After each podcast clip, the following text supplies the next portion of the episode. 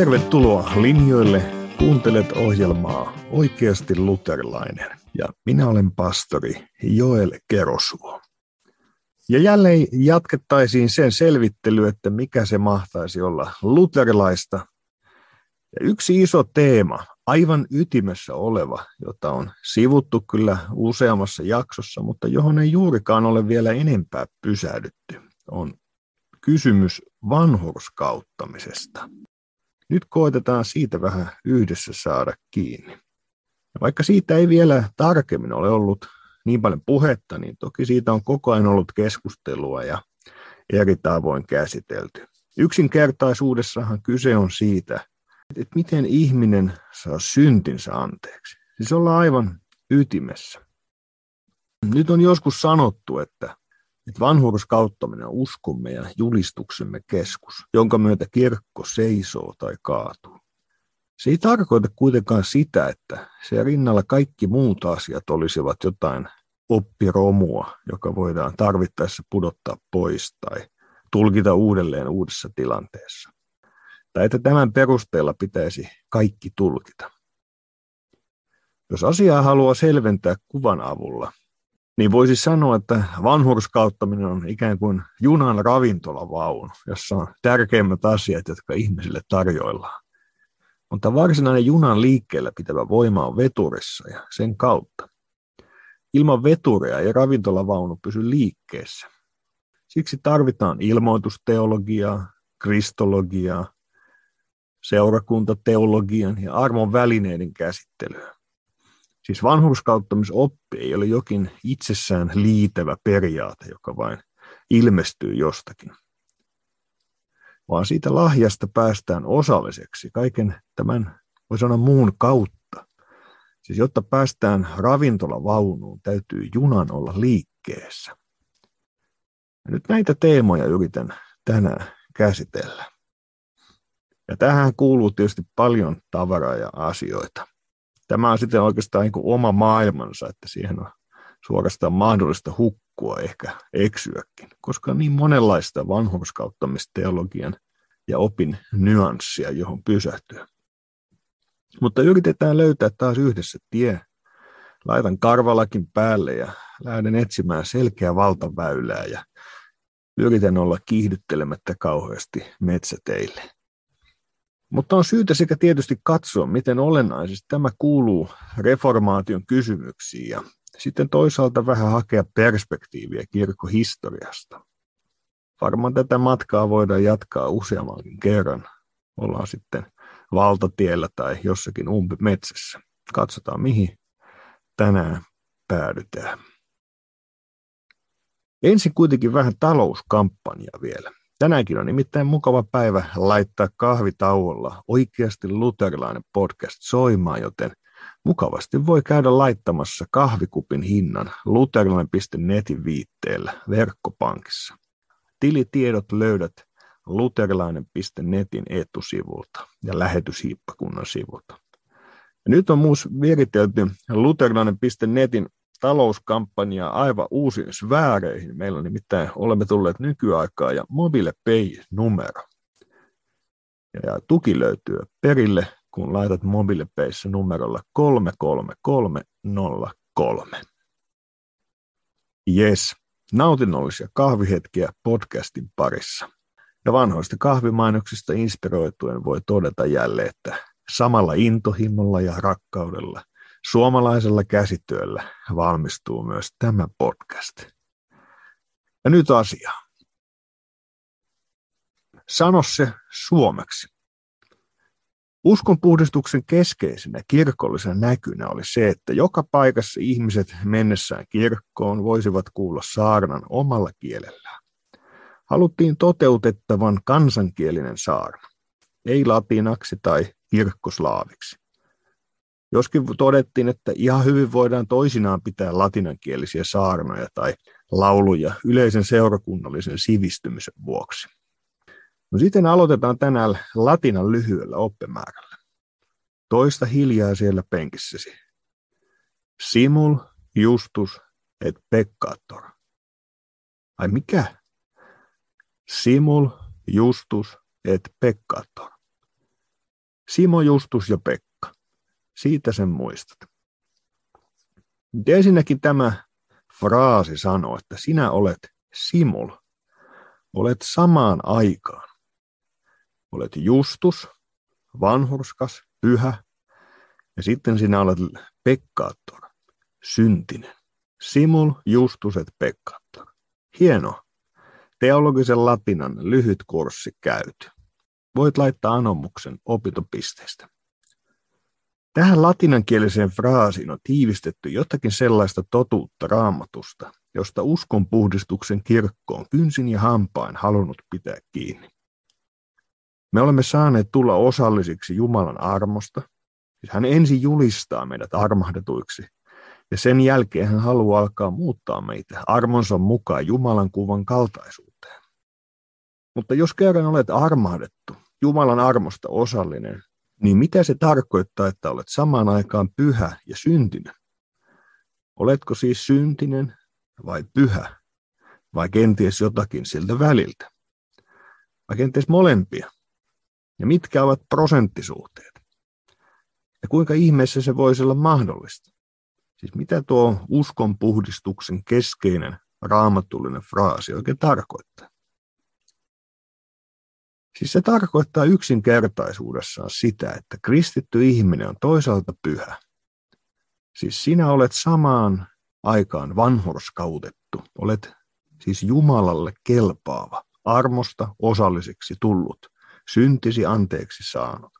Ja se oikeastaan on varsinainen luontomme nyt. Siis Raamattuhan kutsuu kristittyjä pyhiksi.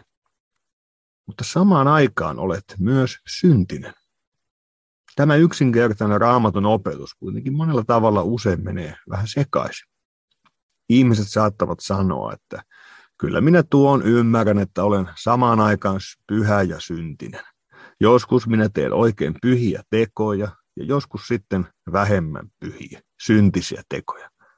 Ja sellaistahan tämä meidän touhu vähän tuppaa olemaan.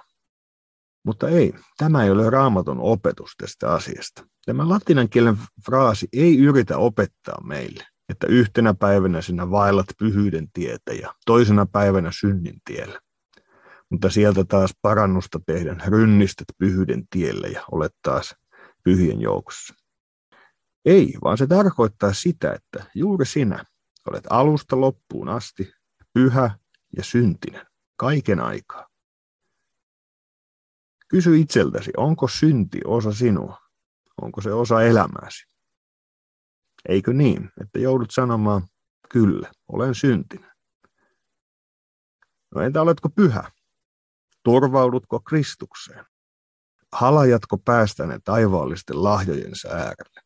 Oletko tullut niistä osalliseksi? Kyllä, olet vanhurskautettu, julistettu pyhäksi Kristuksessa, alusta loppuun asti. Ja on erilaisia päiviä. Yhtenä päivänä voi olla, että istut vaikka kirkon penkissä oikein hartailla mielellä ja lujasti keskittyneenä. Oikein laitat kaiken energiasi saarnan kuunteluun ja messun rukoukseen osallistumiseen. Muistat kirkkosi, dekaania perheineen erityisellä hartaudella esirukouksessa. Ja ehkä rukoilit ennen messua, messuun kokoontuvan seurakunnan ja siellä palvelevan pastorin puolesta. Olet koko sydämestäsi mukana pyhässä Jumalan palveluksessa.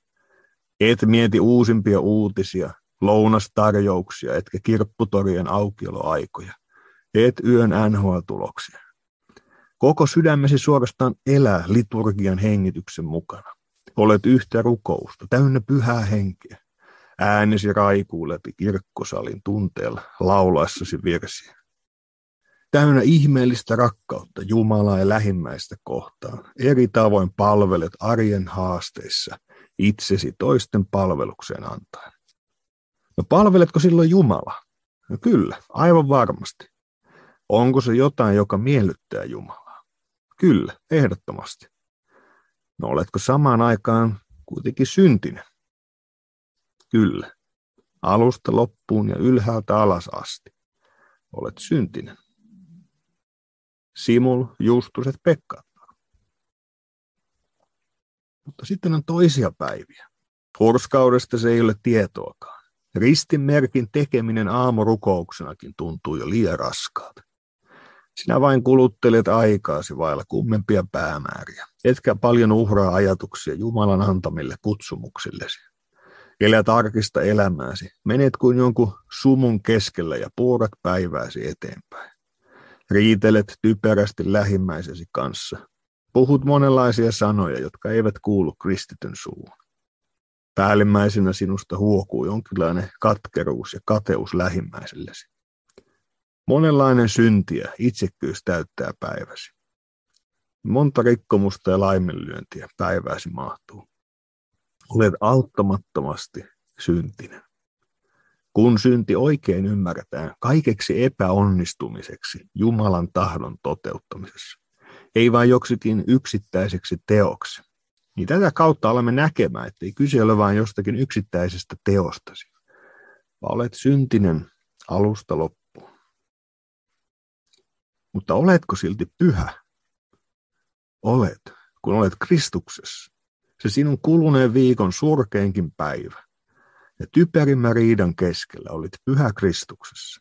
Hänen armostaan osalliseksi tullut. Olet pyhä alusta loppuun saakka, ylhäältä alas asti. Ja Jesaja todistaa, että kaikki me olimme kuin saastaiset ja niin kuin tahrattu vaate oli kaikki meidän vanhorskautemme. Siis se sinun parhaasikin oli todellisuudesta monenlaista armoa ja pyhitystä vailla. Mutta me olemme pyhitetyt Kristuksessa. Sinä olet pyhä. Olet jopa niin pyhä, että ne sinun hyvät tekosi, jotka niin usein teet puolella sydämellä, niin ne on pyhitetty ja puhdistettu Jumalan edessä. Ne ovat täynnä Jumalan armoa. Ja niin Jumala sanoo sinun teoistasi, rakas lapsi, hyvin toimittu. Sinä et totisesti ole jäävä palkkaasi vaille. Kristus pyyhkii pois sen rikkomuksen, jonka vangiksi sinä jälleen jäit, ja rakkaudella pyhittää ne sinun tekosi. Eikö tunnu uskomattomalta? Mutta sitä on armo. Se johtuu siitä, että sinä saat olla osallinen Jumalan armosta. Ja pyhä Jumala julistaa sinut Jumalalle kelpaavaksi. No mistä tiedät, että olet pelastettu? Tiedät sen siitä, että Jumala sanoo sinulle niin. Hän on kastanut sinut lapsekseen, julistanut palvelijansa kautta sinulle syntisi anteeksi, antanut itsensä ehtoollispöydässä, antaa kuulla evankeliumia. Se on niin, koska hän on niin sanonut, ja saat luottaa siihen. Se ei tapahdu, koska sinusta tuntuu joltain, vaan siksi, koska hän sanoo. Tietenkin myös tunteet ovat tärkeitä, mutta ei sinun niiden varaan tule jumalasuudettasi perustaa. Kun sinua epäuskoon kiusataan ja ajattelet, että saankohan enää laisinkaan uskoa itseni Jumalan lapseksi, niin saat ajatella, ettei niin tärkeä ole se, mitä omassa sisimmässäsi koet, vaan se, mikä on totta Jumalan luona ja hänen päätöksissään. Ja niin luterilaiset kutsuvat tätä vanhurskauttamista keskusartiklaksi. Yksinkertaisuudessaan sillä tarkoitetaan sitä ratkaisevaa asiaa.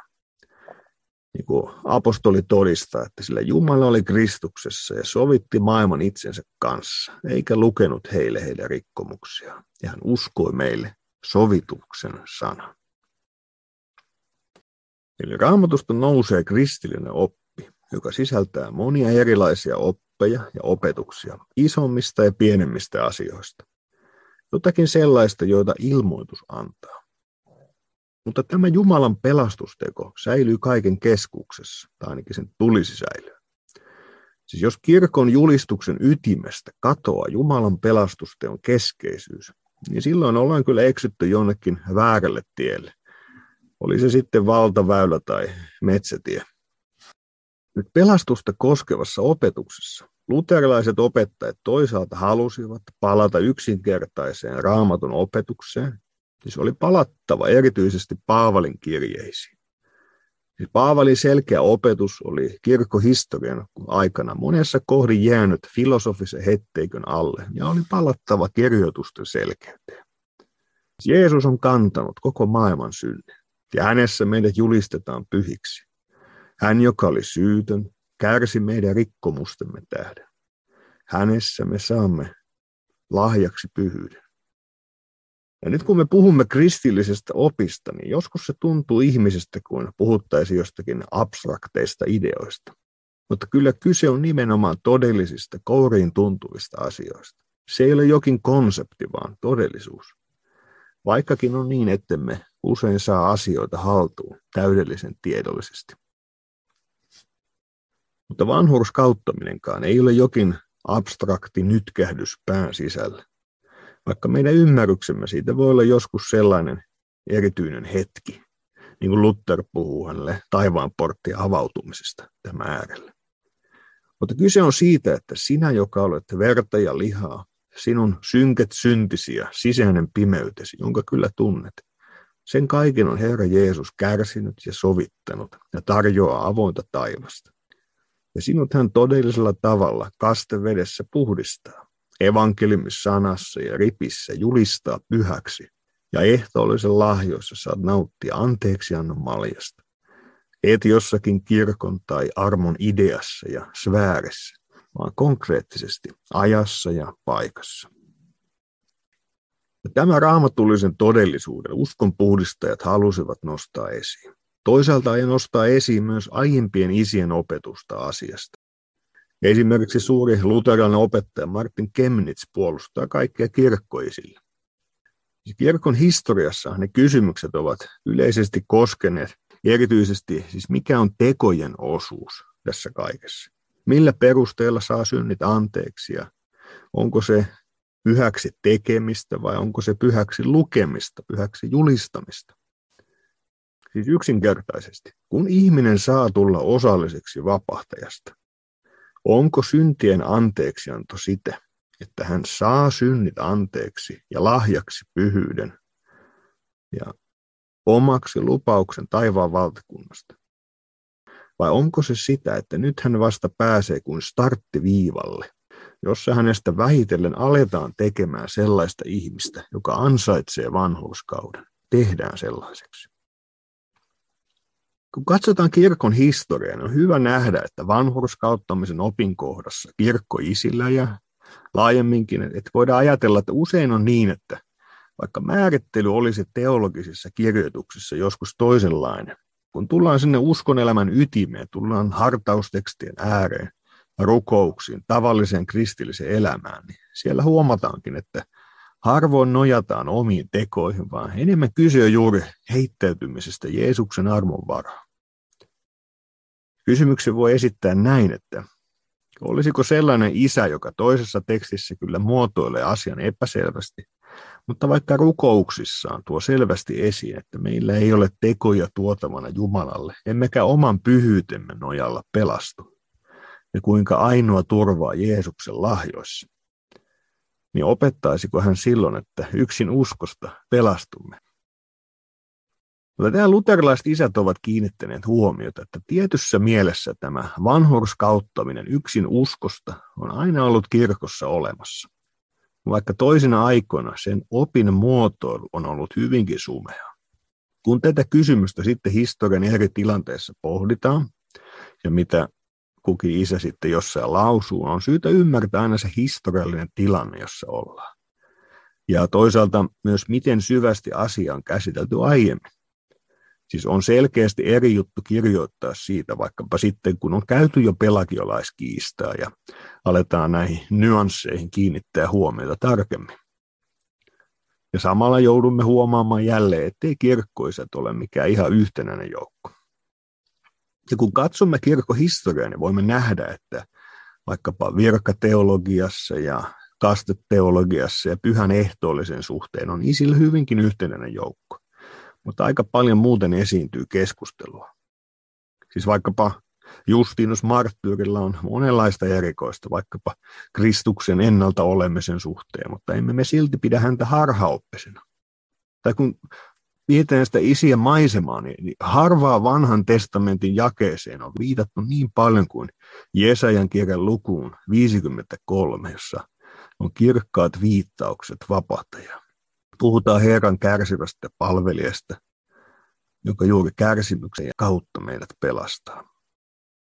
Ja Paavalin selkeästä opetuksesta huolimatta ei aina osattu lausua kirkkaasti Kristuksen kuolemasta ylösnousemuksesta. Mutta ajan kuluessa se kysymys, miksi Jumala tuli ihmiseksi, miksi hänen tarvitsi tulla, se ikään kuin pakotti pohtimaan syvällisemmin, mitä tässä kaikessa tapahtuu. Se pakotti pysähtymään myös, myös miten vaikkapa Kristuksen ihmiseksi syntyminen ja risti kuuluvat yhteen. Eli on tärkeää havaita se, että mikä on se tilanne, jossa sitä teologiaa tehdään ja nyt myös vanhurskauttamisuhteen.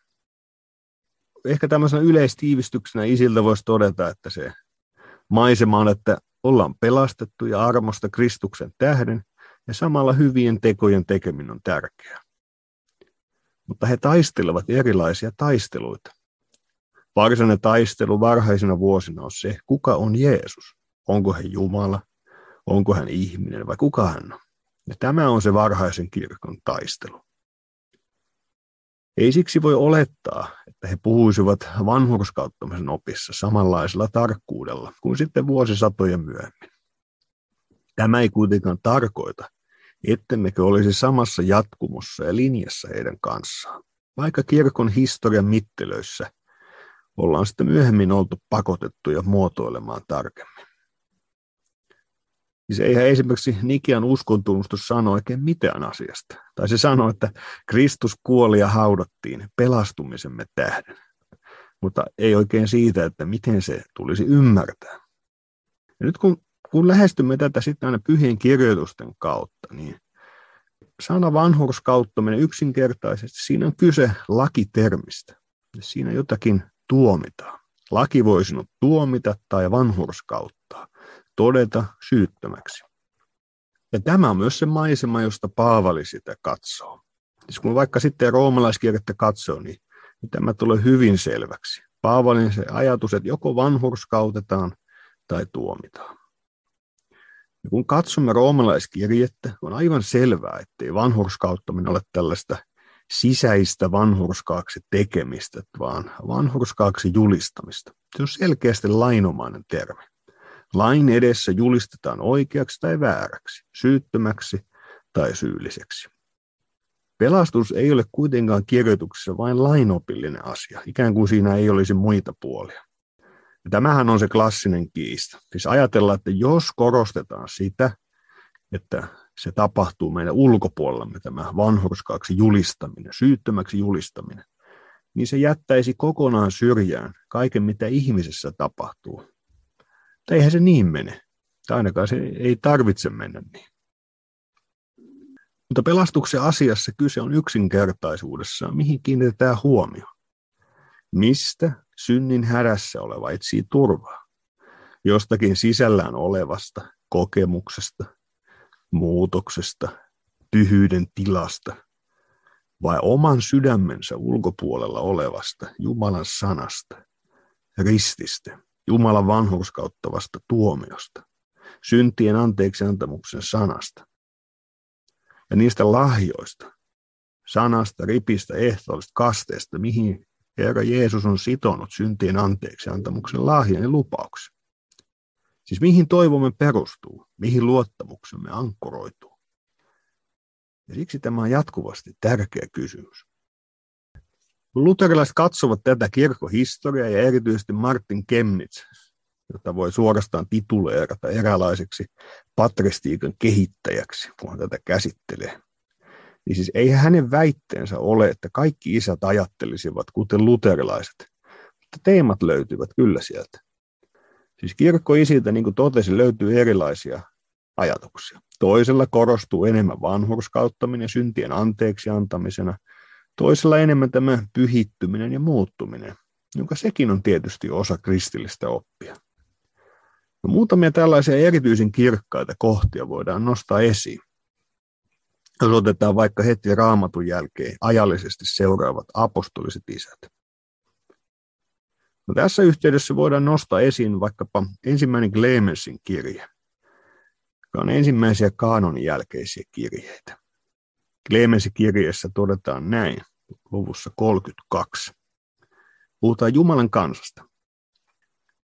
Kaikki he siis saavuttivat kunnia ja ylistystä, mutta eivät omasta ansiostaan tai tekojensa varassa, tai vanhurskautta harjoittamalla, vaan hänen tahdostaan.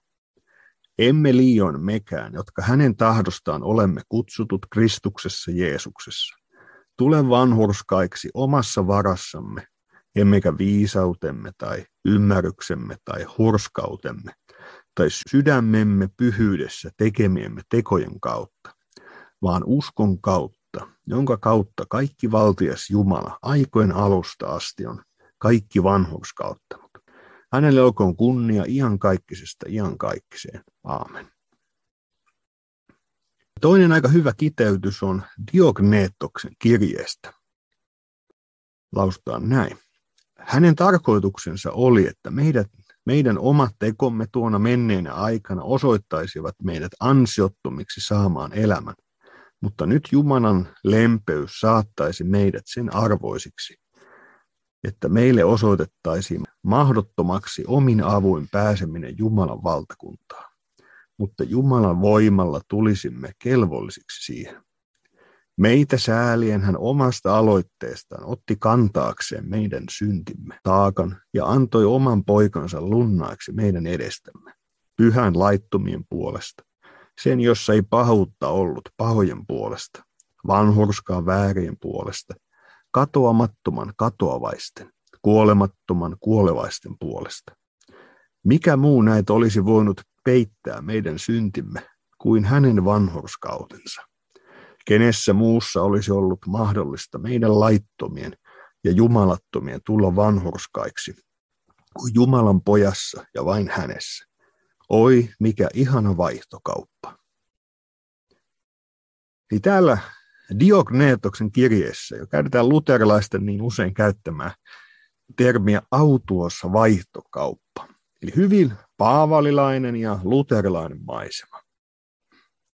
Eli Clemens ja Diogneetosta ei oikein kyllä voi lukea mitenkään muuten kuin luterilaisesti. Hän sulkee kaiken pois paitsi uskon turvautumisen Jumala. Hän sulkee pois viisauden, hurskauden, pyhyydessä tehtyjen tekojen osuuden. Ja tämä on oikeastaan juuri se, miten reformaattorit ymmärsivät Paavalin opetuksen. Paavali roomalaiskirjeessä ankkuroi vanhurskauttamisen sen vanhan testamentilliseen perustaan. Ja tämä on siis raamatun suuri sanoma, jonka Abraham ottaa vastaan. Puhutaan siis uskon vanhurskaudesta. Ja nyt tätä syventymistä uskon vanhurskauden teologiaa sitä me jatkamme yhdessä jälleen seuraavassa jaksossa. Siihen saakka, moi moi!